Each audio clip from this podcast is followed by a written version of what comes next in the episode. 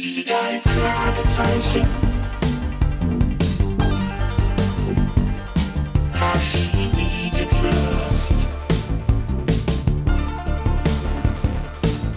Das ist der Podcast mit Pechling und Andreas Fröhlich. Das ist der Podcast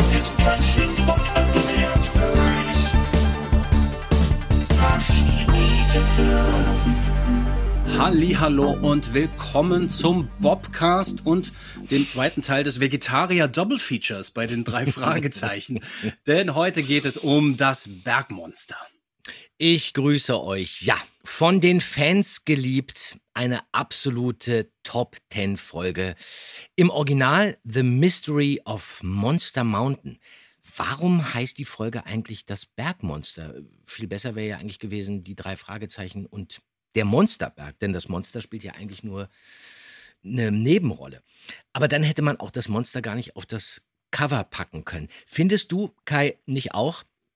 Das Monster sieht ein bisschen aus wie Samson aus der Sesamstraße Ja, das stimmt. Das ist ein bisschen komisch. Es hat sehr eilig, flitzt da so durchs Bild. und hat ein sehr freundliches Gesicht. Ein gutes Monster. Richtig. Ich muss sagen, was mich bei dem Cover immer ein bisschen verwirrt hat, ist tatsächlich die Tatsache, dass es farblich und so ein bisschen im Arrangement auch dem Cover des lachenden Schattens ähnelt. Also der Folge, Mhm. die Ja, wir ja. vorher besprochen haben, da auch die Vegetarier, denen es damals ja schon an den Kragen ging. Mhm. Und ich hatte irgendwie immer so eine Erwartung, dass es vielleicht eine Art Fortsetzung ist oder dass es irgendeinen inhaltlichen Bezug äh, gibt, basierend auf Mhm. diesem Cover. Aber das stimmt, es ist nicht wirklich, es ist sehr im Blick, sehr im Bild und nicht wirklich Ja. mystisch oder creepy. Das stimmt. Ja, ja, stimmt. Soll ich mal den Was Klappentext sagt der? Klappentext? Ja. Ja. Mach ich mal. Lies doch mal Irgendwas vor, fehlte Kai. noch, ne? Es Ja. fehlte doch noch was. The Klappentext. Yes. Die drei Fragezeichen. Und das Bergmonster. Das neue Abenteuer, das Justus, Bob und Peter zu bestehen haben, fängt ganz harmlos an. Mit der Suche nach einem Schlüssel. Doch schon bald häufen sich verdächtige Vorgänge. Warum hat Kathleen Hammond, die angeblich so geschäftstüchtig ist, solche Hemmungen, wenn sie eine Unterschrift leisten soll? Warum baut ihr Mann hinter dem kleinen Gasthof für die wenigen Gäste ein so großes Schwimmbecken auf? Auf dem Berg hinter dem Haus entdecken die drei Fragezeichen geheimnisvolle Spuren von einem übergroßen Fußabdruck. Dann kommen sie dahinter, dass ein Gast des Hauses es anscheinend auf Kathleens Geld abgesehen hat. Aber trotz vieler Anhaltspunkte wollen die Ermittlungen diesmal nicht recht vorangehen. Buchstäblich in letzter Minute erst lösen sie das seltsame Geheimnis, das Kathleen bedroht und decken hinter den düsteren Legenden um ein Bergmonster die Wahrheit auf. Geschrieben von M.V. Carey, einer Dame. Im Original 1973 erschienen. Die deutsche Buchfassung ist 1976 rausgekommen und das Hörspiel 1980. Ich finde ja, die Atmosphäre in diesem Hörspiel ist wirklich sehr gelungen. Also dieses Setting außerhalb von Rocky Beach, in den Bergen, im Wald, mit Fußabdrücken im Schnee, Holzhütten und natürlich mein Highlight, der gute Mr. Smathers. Oh, oh ja, über den müssen wir wirklich nochmal ausführlich reden. Den mag ich auch total gerne. Ich mag die Folge überhaupt ganz, ganz, Ja. ganz gerne. Das ist ein Ja, absolutes ja. Highlight. Genau wie du sagst, atmosphärisch großartig. Die funktioniert einfach. Und die Folge ist deshalb so besonders, weil hier ja eigentlich zum ersten Mal eine mehr oder weniger übernatürliche Auflösung akzeptiert wird. Ne? Es gibt Mhm. ein Bergmonster und es wird auch keine Erklärung dann am Ende gegeben, was das ist oder wo es herkommt, sondern das wird einfach akzeptiert.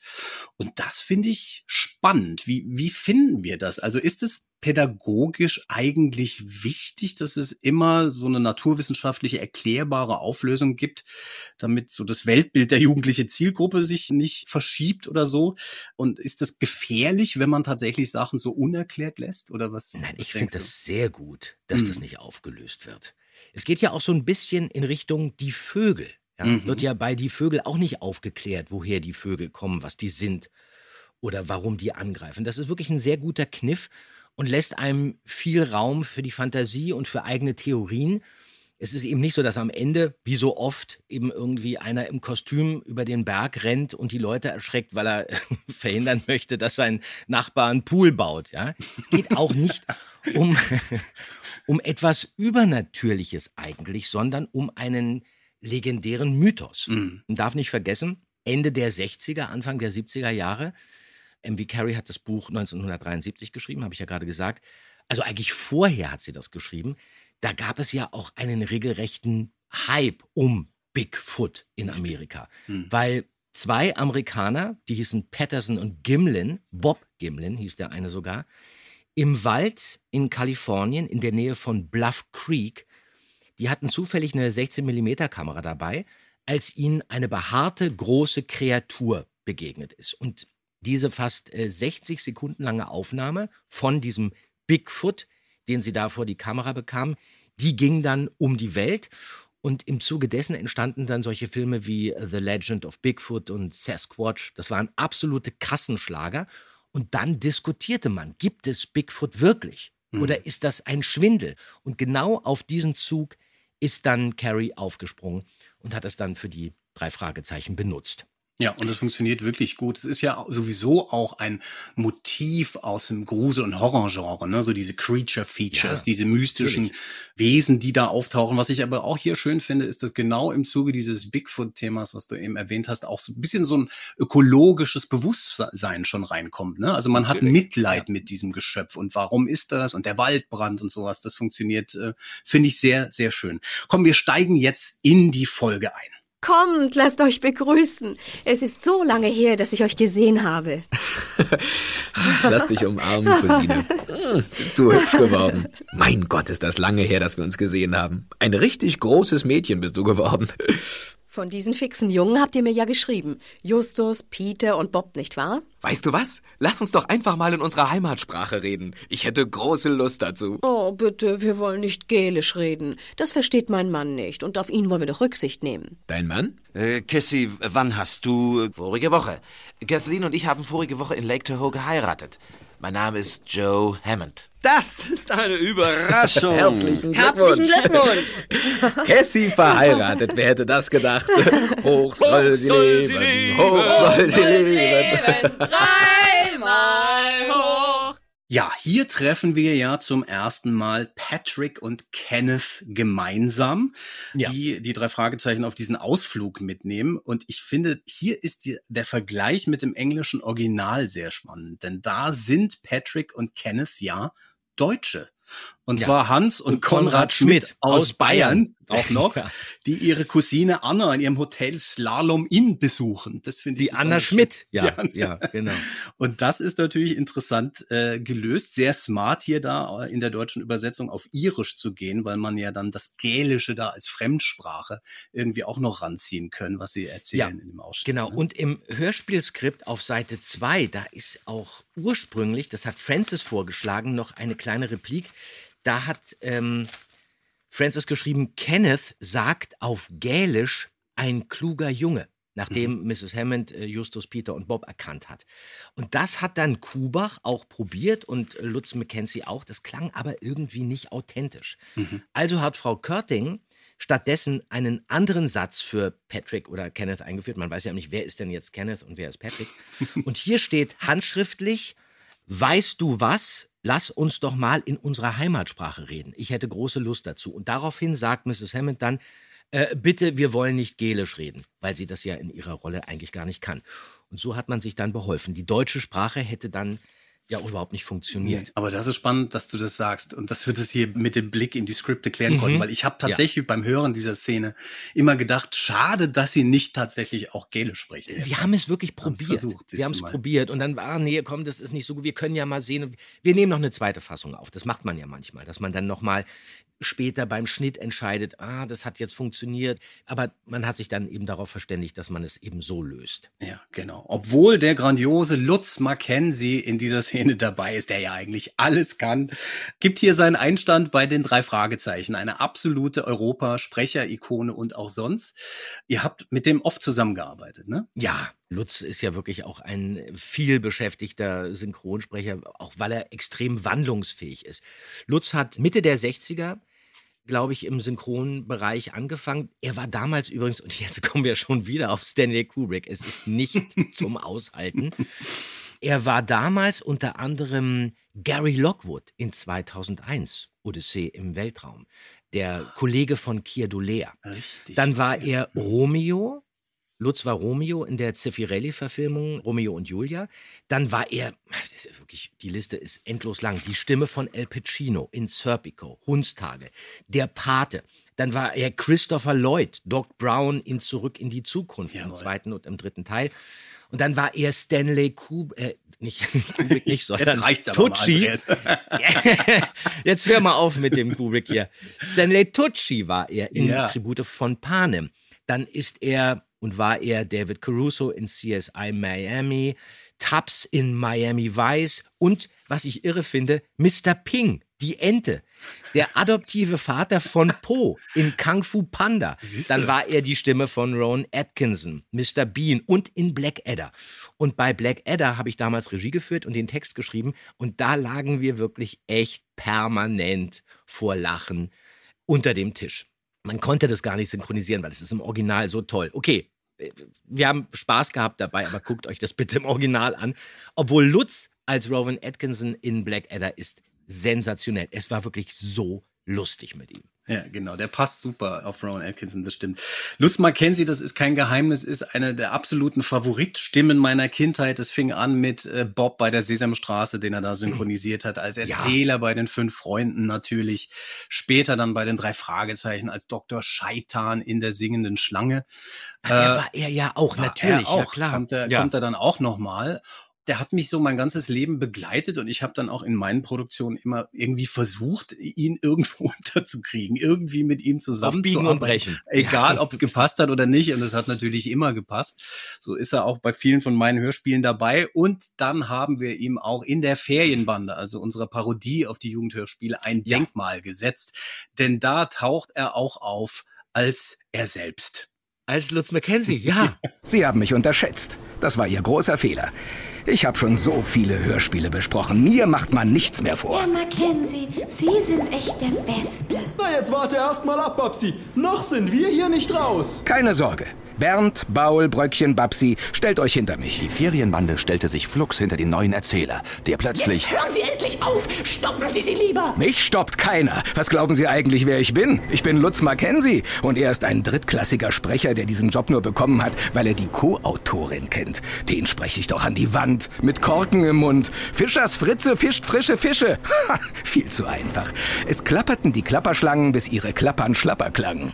Ist das herrlich. Da fällt mir übrigens ein, er war doch auch bei der Androjäger dabei. Und dann war er im Großstadtrevier Stubbe von Fall zu Fall. Richtig. Und dann war er auch im Otto-Film. Ja. 1985. Genau. Ah ja, Lutz ist Und fantastisch. Frau Körting mag ihn ja auch sehr gerne, wie sie immer wieder erzählt, denn er bringt zu jeden Aufnahmen einen Blumenstrauß mit. Ist das nicht süß? Ja, so gehört sich das ja auch. Entschuldige, dass ich dir keine Blumen mitgebracht habe. ich wollte das mal ganz kurz zur Sprache bringen. Ich, Ich bin ein bisschen sauer. verstanden. Ich, ich warte die ganze Zeit, wo bleibt denn die Rose? Aber es kommt keine. Verstanden. Nächstes Mal gibt's zwei. So, So, über wen reden wir jetzt? jetzt Ach geht's so. eigentlich direkt in den Noch Ausschnitt eine. Schauspielerin, die immer Blumen mitgebracht hat. Hoffentlich. Nee, erst Annie kommt- van Heiden. Erst, erst wollten wir noch in den Hammond. Wir wollten direkt den Hammond und Volker Brandt hören. Ach so, ne, der hat niemals Blumen mitgebracht. Nee. auf jeden Fall nicht. Genau. Wir treffen auf Hammond, Volker Brandt. Und dann kommen wir auf den Ausschnitt zu Mr. Hammond. Hey, was habt ihr hier zu schaffen?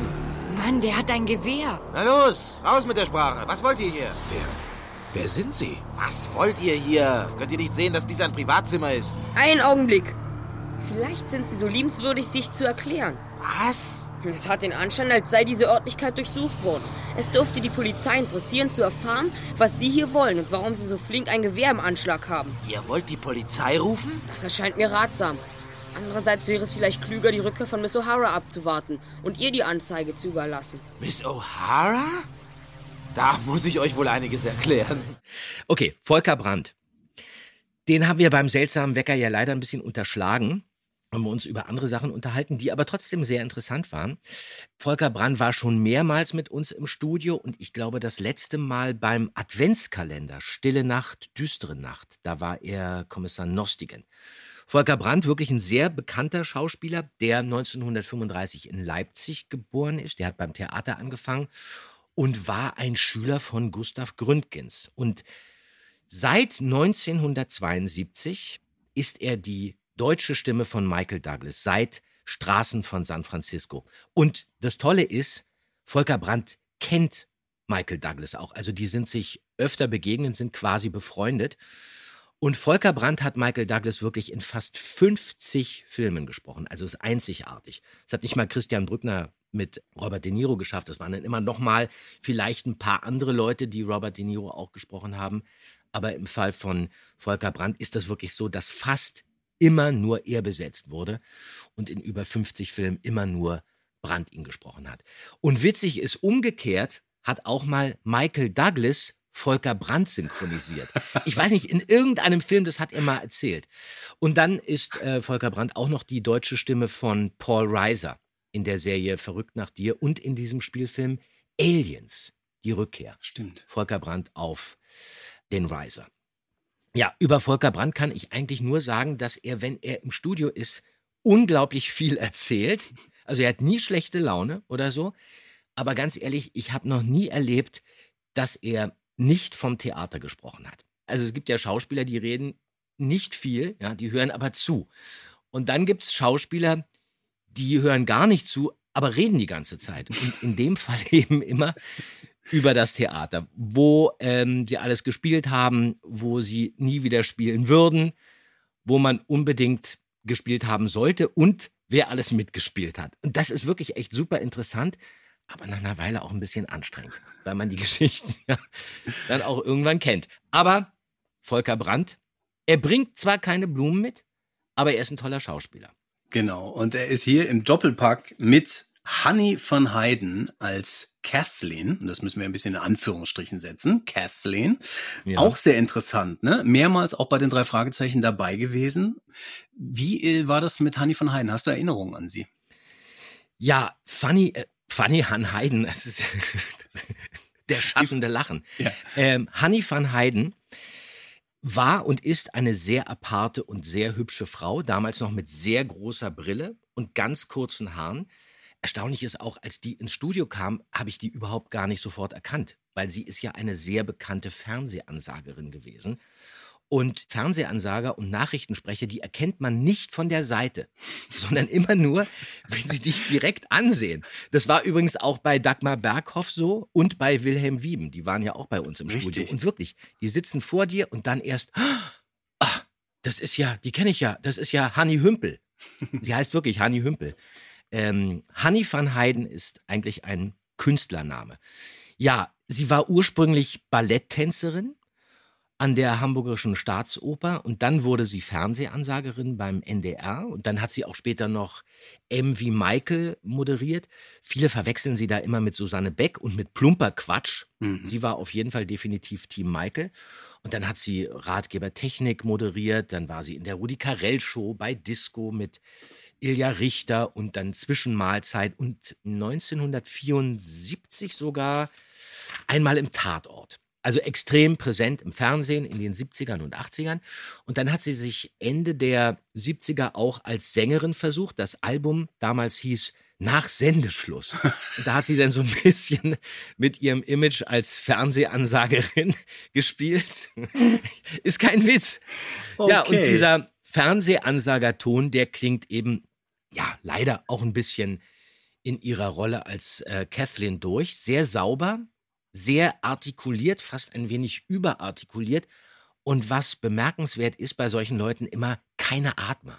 Ja, die atmen nicht, weil sie das natürlich gar nicht dürfen als Fernsehansagerin. Ich zum Beispiel, ich atme ja permanent. Ich bin ja wirklich, wirklich nur am Atmen.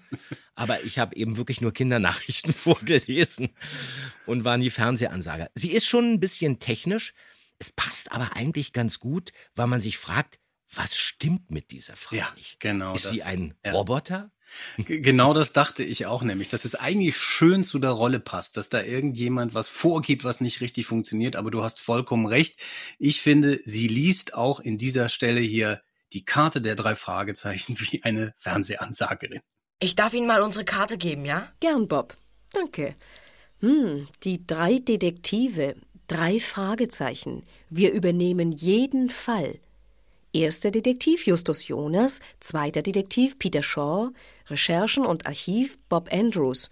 Sehr hübsch. Was mir auffällt generell an dieser Folge ist, dass es einfach eine tolle Ansammlung von eigentlich äußerst unsympathischen Charakteren ist, auf die wir da treffen. Mhm. Ähm, das wird dann ein bisschen nuancierter, wir lernen die ein bisschen besser kennen und da äh, vor allem die zwei anderen Pensionsgäste, Mr. Smathers und Mr. Jensen.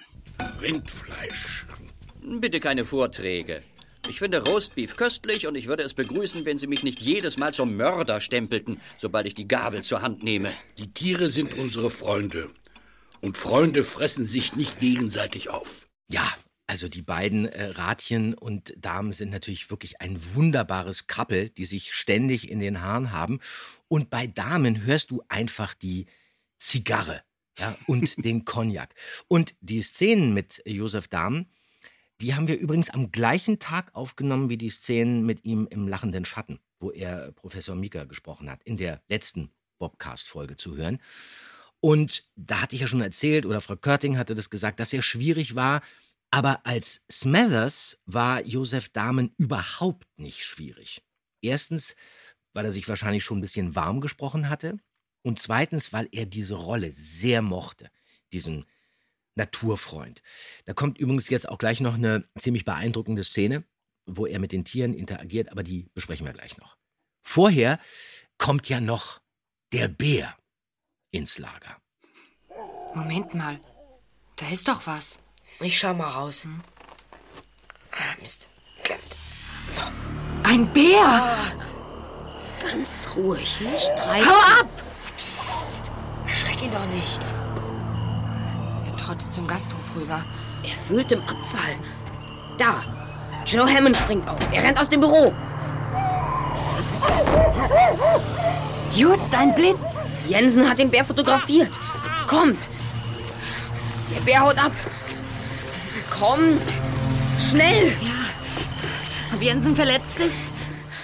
So, im Buch ist das übrigens kein Bär, sondern wahrscheinlich auch schon das Bergmonster.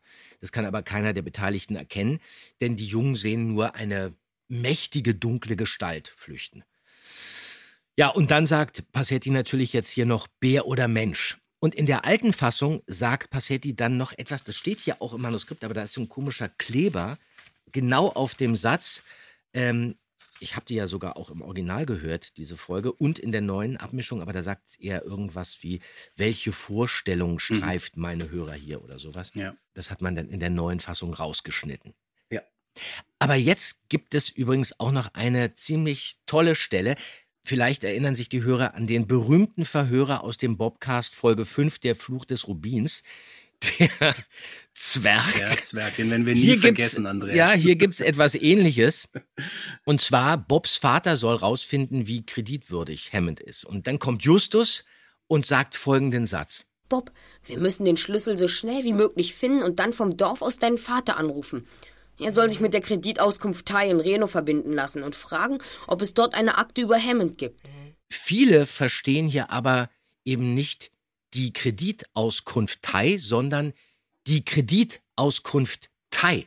Also die Firma Thai, die Kreditauskünfte erteilt. Massagen Mit und Sitz- Kreditauskünfte. Ja, mit Sitz in Bangkok. Oh Also je. das ist natürlich so, mit solchen Worten hatte man dann als Kindersprecher schon immer ein bisschen zu kämpfen, weil man auch, außer Olli, war ja immer super intelligent und er wusste das wahrscheinlich auch, was er da sagt. Ich dachte, was spricht der da? Kreditauskunft Thai? Ich hatte keine Ahnung, was das sein sollte. Und später wusste man das dann. Dann hatte man aber immer wieder, auch später noch Probleme, genau mit diesen Begriffen oder Namen, die völlig ihre Bedeutung verändert haben, wenn man sie dann einfach zu schnell ausgesprochen hat. Zum Beispiel auch der Musikagent, der mit Bob gelegentlich zusammenarbeitet, der heißt ja Sex Sandler. Ja, das ist ja ein toller Name und ursprünglich vermutlich eine Anspielung auf Chess Chandler, den Musikagenten und Manager von Jimi Hendrix. Wenn man aber Sex Sandler zu schnell ausspricht, dann wird der Sexhändler daraus. Sexhändler.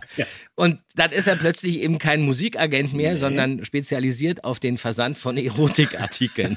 Und das ist natürlich immer toll, was man so alles missverstehen kann. Hier wäre auch ein schöner Platz zum Zelten. Ja. Ein bisschen weiter vom Haus weg. Du hast wohl keine Angst vor Bären, was? Nein, warum auch? Die wollen doch nichts von uns. Peter hat keine Angst vor Bären? Das ist ja, was ganz Neues. Der hat doch sogar Angst vor Weberknechten. Richtig. Fand ich auch. Warum ist es so? Ist da, ist da im Buch vielleicht noch mehr drumherum? Ich fand, das war, äh, da fällt er wirklich aus der Rolle hier. Das ist äh, komisch. Ja, ich glaube, da war es noch nicht klar, was man eigentlich aus dieser Angstthematik mit Peter machen kann. Mhm. Da wird das dann einfach reingeschrieben und Peter hat es dann so gesagt. Aber kurze Zeit später hat er natürlich schon wieder Angst. Aber er hat definitiv keine Angst vor Bären. Ziemlich mutig. Das ist richtig. Da habe ich auch noch mal aufgehorcht hier jetzt. Ich finde ja, dass Jens in dieser Folge generell sehr eifrig und engagiert äh, und toll spielt. Mir ist aber eine Sache aufgefallen nochmal und die muss ich jetzt, ich habe da noch nie öffentlich eigentlich groß drüber gesprochen. Ich muss das jetzt mal mit dir teilen, Andreas. Ich bin besessen von der Art und Weise, wie Jens vor allem in den frühen Hörspielen L ausspricht. Ja, Äh, seltsam. Das, das Hm? süddeutsche L nenne ich das Mhm. immer. Und da ist gerade hier in dieser Folge im Bergmonster taucht das inflationär auf. Wir können uns mal eine kleine Zusammenstellung von diesen Stellen anhören, die ich meine. Oh, Monsterberg. Schreckgestalt. Vielleicht können wir helfen. Oder wenigstens Justus. Seltsam, dass Kesslin das nicht selber macht. Also hier fiel mir das wirklich ganz besonders auf. Das ist irgendwie eine andere Art, dieses L zu betonen. Ich Mhm. habe Jens auch mal darauf angesprochen, ob ich mir das einbilde und der meinte dann, naja, also ähm, in meiner Wiener Zeit, als er auf der Schauspielschule in Wien Die war, Wiener Zeit. die Wiener Zeit, da äh, ist das schon wohl mal irgendwie reingerutscht und er hat dann auch mal Kommentare bekommen, so beim Synchron, aber diese Folgen hier sind ja vor dieser Wiener Zeit. Ich glaube, er war da ab 83 oder so. Er hat es ja mal erzählt, dass er wirklich richtig Sprachunterricht Ja. genommen hat und ähm, sein Phonetiklehrer war vielleicht ähm, ein Süddeutscher. Das kann gut sein. Auf jeden Fall finde ich, es ist, heute höre ich es nicht mehr, aber in diesen frühen Folgen fällt es mir Ja, immer wieder ja, auf. Und ja. ähm, ich kann da dann nicht dran vorbeihören. Ich, Das stimmt aber, das ist mir auch aufgefallen. Jetzt gut. auch gerade nochmal beim Hören, das stimmt. Genau. Weiter in der Story kommt dann ein wunderschöner kleiner Gastauftritt, finde ich. Der Mann von der Tankstelle, Richardson, von Joachim Wolf, den wir ja schon gut kennen, der dann so ein bisschen Hintergrund erzählt äh, vom Monsterberg. Und ich finde ihn da grandios besetzt wieder, gerade wenn er solche Backstories irgendwie erklären muss. Da erinnert er mich äh, immer an diese Fünf-Freunde-Folge, machen eine Entdeckung, wo er als Golfplatzwärter Lukas die Geschichte von der flüsternden Insel erzählt, genau mit diesem Duktus. Man lässt da sofort alles stehen und Ja. liegen und hört ihm zu. Man hört ihm zu, ja. Und das ja. schimmert auch hier wieder durch. Das fand ich sehr schön, dass er da aufgetaucht ist. Ein alter Trapper hat ja mal gewohnt. Er schwor, dass er im Schnee oben beim Gletscher die Fußspuren eines riesenhaften Mannes gefunden hat. Abdrücke mit bloßen Füßen, sagte er. Fußspuren im Schnee.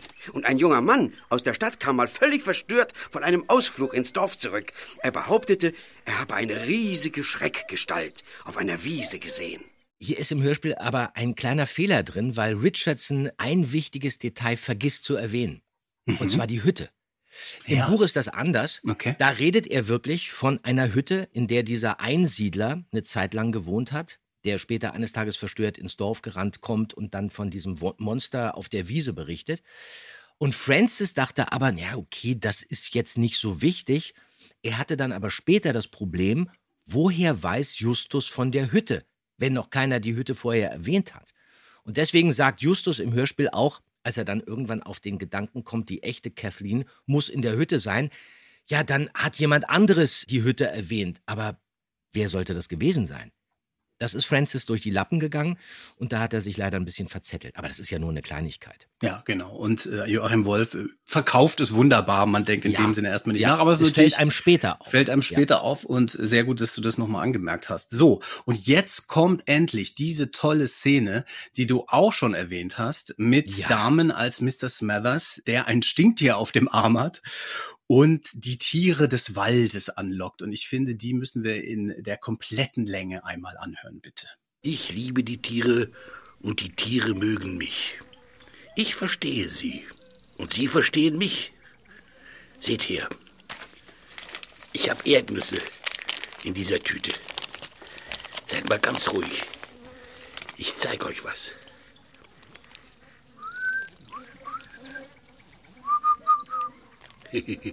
da. ein Eichel herkommt. Nicht so gierig. Warte auf die anderen. Es dauert nicht lange. Habt Geduld, bitte. Ein Eichhörnchen. Streitet euch nicht. Es ist für alle genug da. Ah, das sind auch meine Freunde, die Streifenhörnchen. Jetzt geht es los. Seht ihr? Eine Nuss nach der anderen.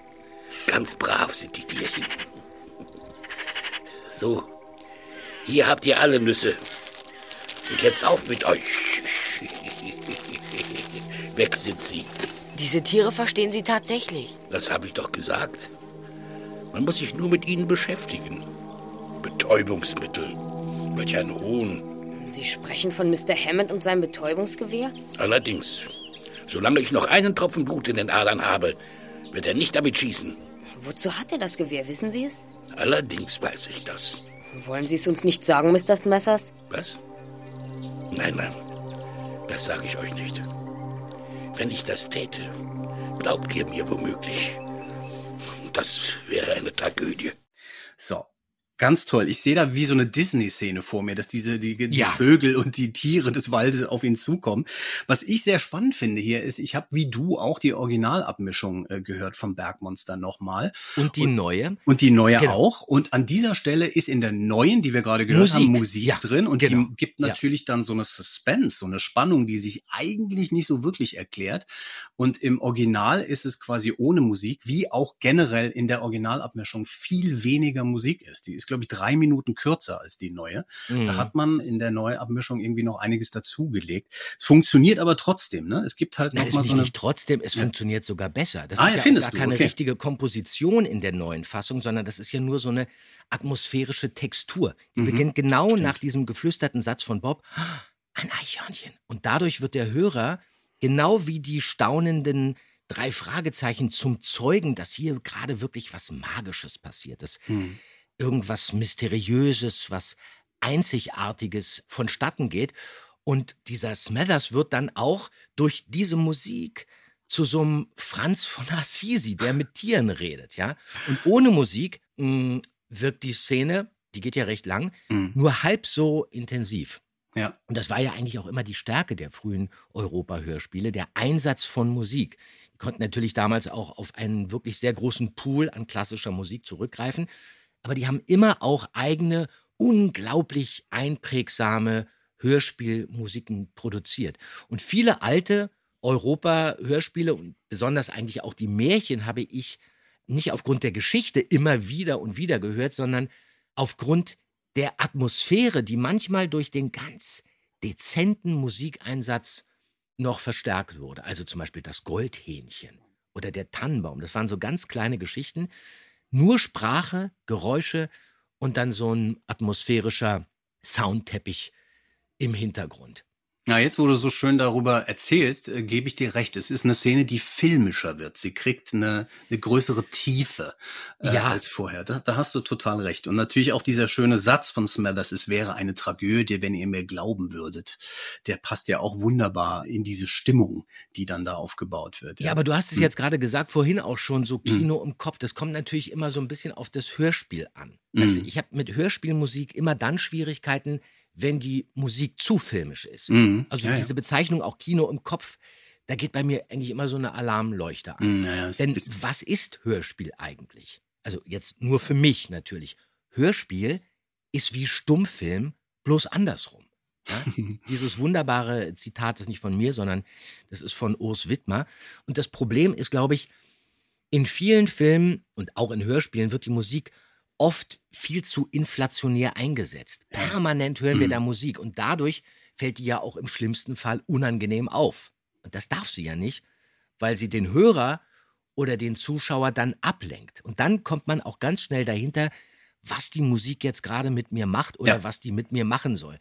Mich nämlich unempfänglich für die extremen Logiklöcher oder die dünne, unausgereifte Geschichte.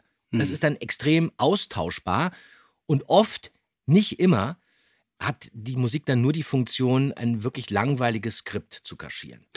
Bin ich total bei dir und in erster Linie ist es dann, auch wenn es schlecht eingesetzt ist, sowohl bei Film als auch Hörspiel, die Manipulation. Es lässt überhaupt keine Zwischenräume zu. Ich soll ja. jetzt ja. so traurig sein oder ja. das finden. Und genau. nee, nee, so, so meinte ich das gar nicht hier, sondern es gibt nochmal so eine Tiefe, die da reinkommt. Das, das ist einfach eine ganz tolle Szene generell. Von Franz von Assisi zu einem Sack Zement. Plötzlich taucht hier Franz Josef Steffens auf und liefert Zement. Es genügt, wenn Sie den Lieferschein abzeichnen. Ach so, na gut. Ähm, ich nehme den Lieferschein mit ins Haus und unterschreibe dort. Na, so viel Mühe brauchen Sie sich doch nicht zu machen. Bitte sehr, ein Kugelschreiber. ja, das geht ja ruckzuck.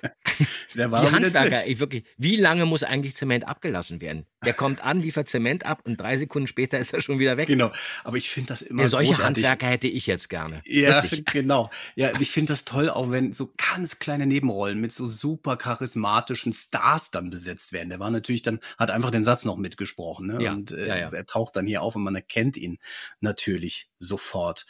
So, Jetzt finde ich, wir haben eben die schöne Stelle mit Smathers gehört, müssen wir noch mal länger auch in eine Szene einsteigen, weil die finde ich ganz großartig und da auch, jetzt schmiere ich dir ein bisschen Honig um den Bart, weil ich es von dir ganz toll gespielt finde. Es ist die Stelle, wo Bob in eine Bodenspalte stürzt und dann äh, Hilfe braucht. Wir hören mal rein. Hey, Moment, das ist doch eine Spur. Hm, es sieht aus, als ob ein großes Tier hier gewesen wäre. Ein Bär vielleicht? Vorsicht, Bob. Da ist eine Bodenspalte. Hm, wenigstens drei Meter breit. Senkrecht geht's darunter.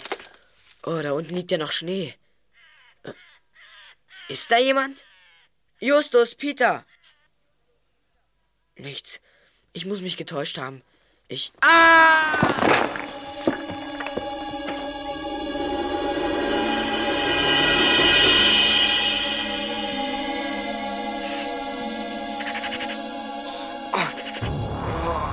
Mein Kopf. Oh, ich bin in den Spalt gefallen. Da war doch jemand. Oh, ich muss ein Zeichen geben. Hoffentlich ist das Palgerät noch in Ordnung. Gott sei Dank, es klappt. Hilfe! Peter, Justus! Hier unten bin ich! Hilfe! Hört ihr mich denn nicht? Ja, Kai, vielen Dank, dass du das sagst, dass ich das hier angeblich so gut gespielt habe. Aber ganz ehrlich, ich habe mir das jetzt angehört und muss ehrlich sagen, ich will jetzt auch nicht immer sagen, alles, was ich mache, ist schlecht. Es gibt hier so ein paar Elemente, die sind ganz gut. Aber es ist ja spannend, das jetzt hier mal zu analysieren, wie mhm. man das eigentlich hätte machen müssen. Erstmal schon wieder auch, man muss verstehen, was man da spielt. Also Bob läuft durch den Wald auf Laubboden. Dann entdeckt er die Spuren. Da muss man auch hören, wie er die Spuren entdeckt. Man entdeckt die ja nicht sofort. Da werden die Augen zusammengekniffen dann stockt man und dann erkennt man was. Und das Problem ist hier, der Hörer muss verstehen, was Bob tut. Und das ist immer tricky an so einer Stelle, wo der Sprecher dann mit sich selber reden muss. Das hm, muss man ja, ja. können, dieses mit sich selber reden. Das darf nicht einfach nur so Text sein. Das muss der Hörer verstehen. Man darf dann aber auch nicht so laut sein. So, und dann steht hier natürlich auch im Skript Äste knacken. Und das musst du immer verbinden mit deinem Spiel. Was bedeutet das, Äste knacken? Das bedeutet ja, dass man eigentlich spielen muss, dass man fast ausrutscht und beinahe in die Spalte fällt, ja? Und da muss der Körper kurz zusammenzucken, was man dann auch beim Atmen oder in der Sprache hört. Und dann wird innegehalten. Hier im Text ist dann auch ein Absatz an der Stelle. Und dann beobachtet man, mh, wenigstens drei Meter breit. Hm, hier geht's steil runter oder was man auch immer, muss ich den Text ja auch irgendwie mundgerecht machen, das kann man machen. Und dann beugt sich Bob vor. Dass er sich vorbeugt, das muss man auch hören, was er da macht. Und dann späht er in die Spalte und da sieht er dann, ah, da unten liegt noch Schnee. Und das habe ich alles viel zu schnell gespielt. Wahrscheinlich, weil ich nervös war. So, und dann knackt es wieder und Bob erschreckt sich und dann bekommt er Angst.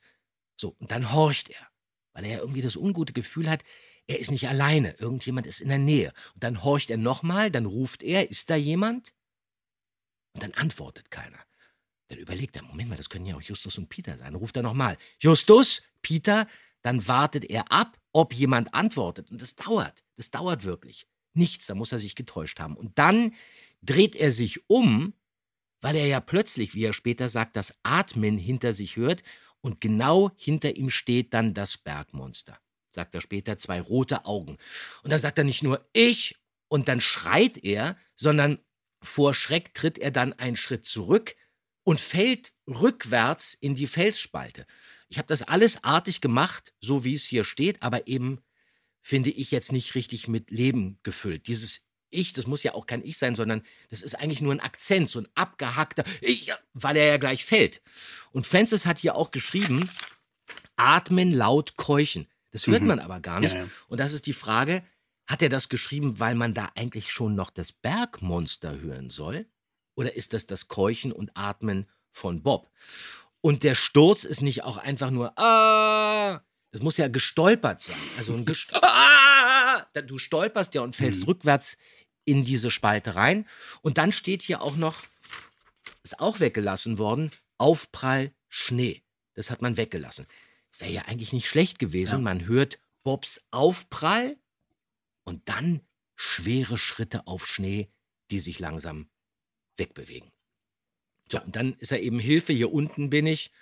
Und dann hat er das Tier gesehen und dann ist natürlich auch der Knüller.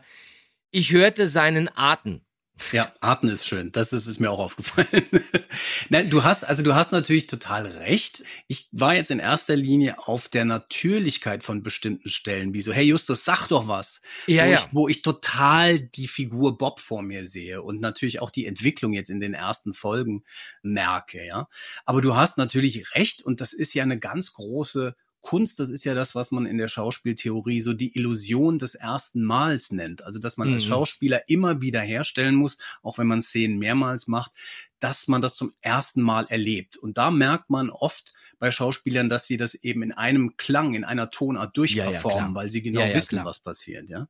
Ja. Und da, da variierst du hier. Das funktioniert mal, mal besser, mal nicht. Aber deswegen ist diese Szene so interessant, weil da so Elemente aus Ja, die Szene, wo ich dann von unten nach oben Mhm. spreche, die ist dann eigentlich auch wirklich ganz gut. Und bei Frau Körting war es immer so, wenn das gut gespielt war und der Satz, wie Bob beschreibt, was er da gesehen hat, das war gar nicht so, so schlecht von mir. Mhm. Und da war es ihr dann äh, völlig wurscht, ob ich das falsch ausgesprochen habe.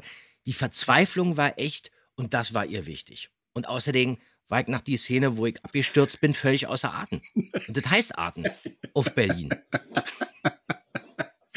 Das stimmt. Oh, wie schön wäre es, wenn Bob berliedern würde. Ich hätte da so großen Spaß. Da gibt es, da gibt es mit Sicherheit irgendwann nochmal eine gesamte Folge. Das macht du wo zwing alle Berliner, außer mal. Jens. Ja, genau, Jens, äh, Jens spricht, spricht dann wieder Missing. Wienerisch mit seinem L. Und, und Wienerisch. das wird schön. Ein wichtiger Punkt, Kai, übrigens. Wer hat Justus niedergeschlagen? Stimmt, in dieser du? Szene, darum geht's ja eigentlich. Ich habe keine Mhm. Ahnung, wer war das? Ähm, ich weiß es nicht. Laut Buch war das Mr. Smathers, um Okay. die Fußspuren des Monsters zu verwischen. Und das Mhm. gibt er dann Justus gegenüber später auch zu. Ja, weil Smathers natürlich ein bisschen so der Ökoaktivist hier ist, der dann auch manchmal zu harten Maßnahmen greift, passt es ja eigentlich zur Rolle.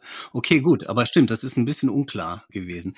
Jetzt ist ja in dieser Folge, also spätestens ab dieser Bodenspalte, geht es ja dann wirklich ab. Action folgt auf Action und es geht gleich erstmal los mit einem waschechten Waldbrand. Feuer! Seht dort, der Wald brennt! Da kommt jemand mit dem Auto den Waldweg herunter. Steigt ein, Jungs, schnell! Der Wald brennt. Das Feuer breitet sich rasend schnell aus. Ich, äh, ich habe eine Kippe verloren und schon stand alles in Flammen. Mr. Hammond muss noch da sein. So ein blonder Mann, ja. Den habe ich vorhin in Richtung Gasthof laufen sehen. Schnell steigt ein, das Feuer wird bald hier sein. Ja. Äh, was lernen wir da wieder? Kein offenes Feuer im Wald und bitte auch keine Kippen wegwerfen. Aber jetzt mal ganz ehrlich, ähm, würdest du freiwillig zugeben, dass du gerade einen Waldbrand verursacht hast? Ich würde sagen, ich habe keine Ahnung. Ähm, Ups, äh, Da hat jemand geraucht, der Ja. Idiot. Sowas macht man doch nicht. Ja, das stimmt, aber das ist wirklich ein pädagogischer Ansatz hier eigentlich. Was schön Mhm. ist, ja. Auf jeden Fall. So, und die Action geht weiter. Kathleen ist gefangen in der brennenden Hütte und kann dann nur noch vom Bergmonster selbst befreit werden. Das Monster! Ruhig, Kathleen, ruhig, komm heraus. Ich bin's, dein Vetter Kenneth. Vorsicht! Das Monster will in die Hütte. Zur Seite, Kenneth! Es rennt die Tür ein!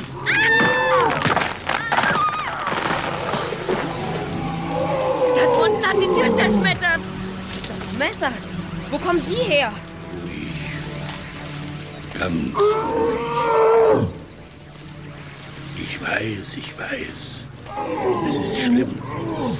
Aber es wird ja alles wieder gut.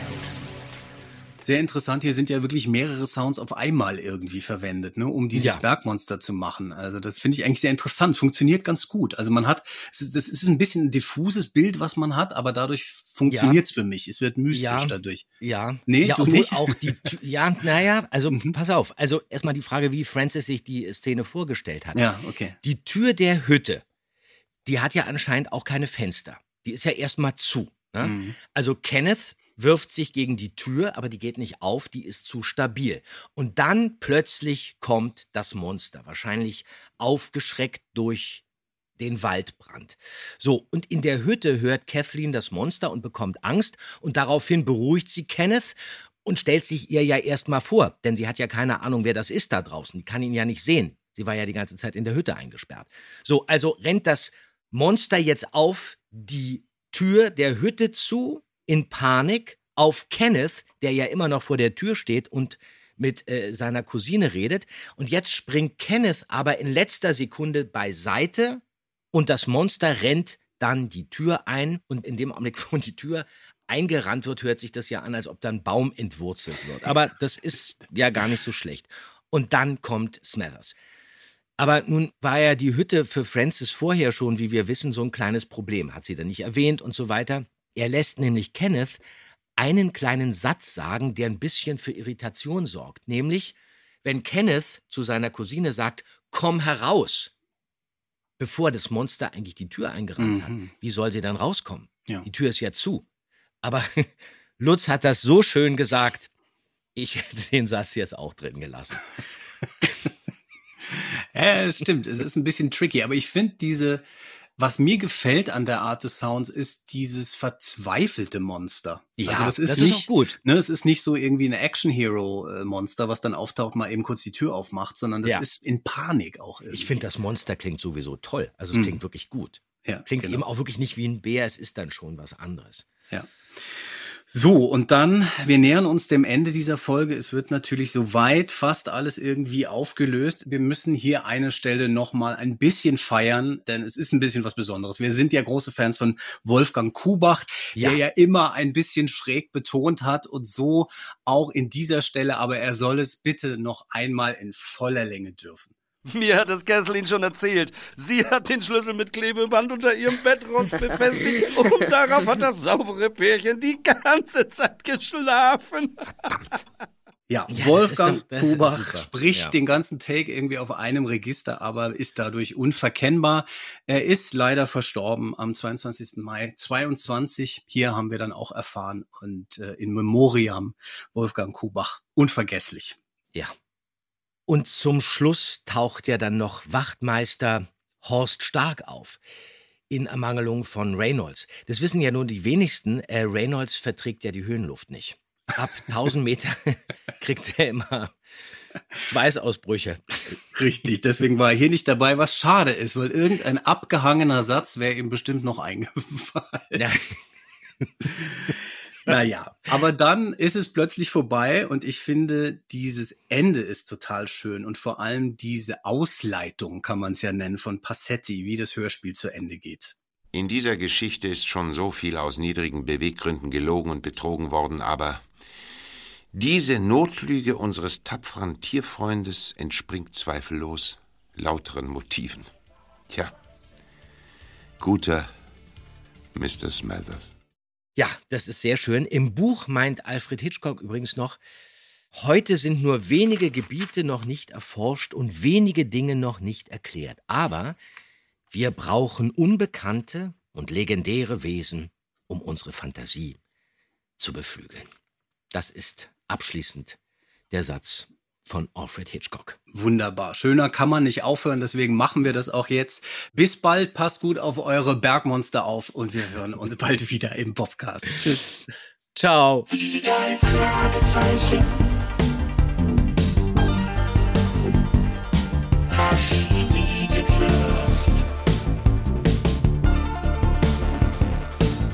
Das ist der Podcast mit Pech und Andreas Fröhlich.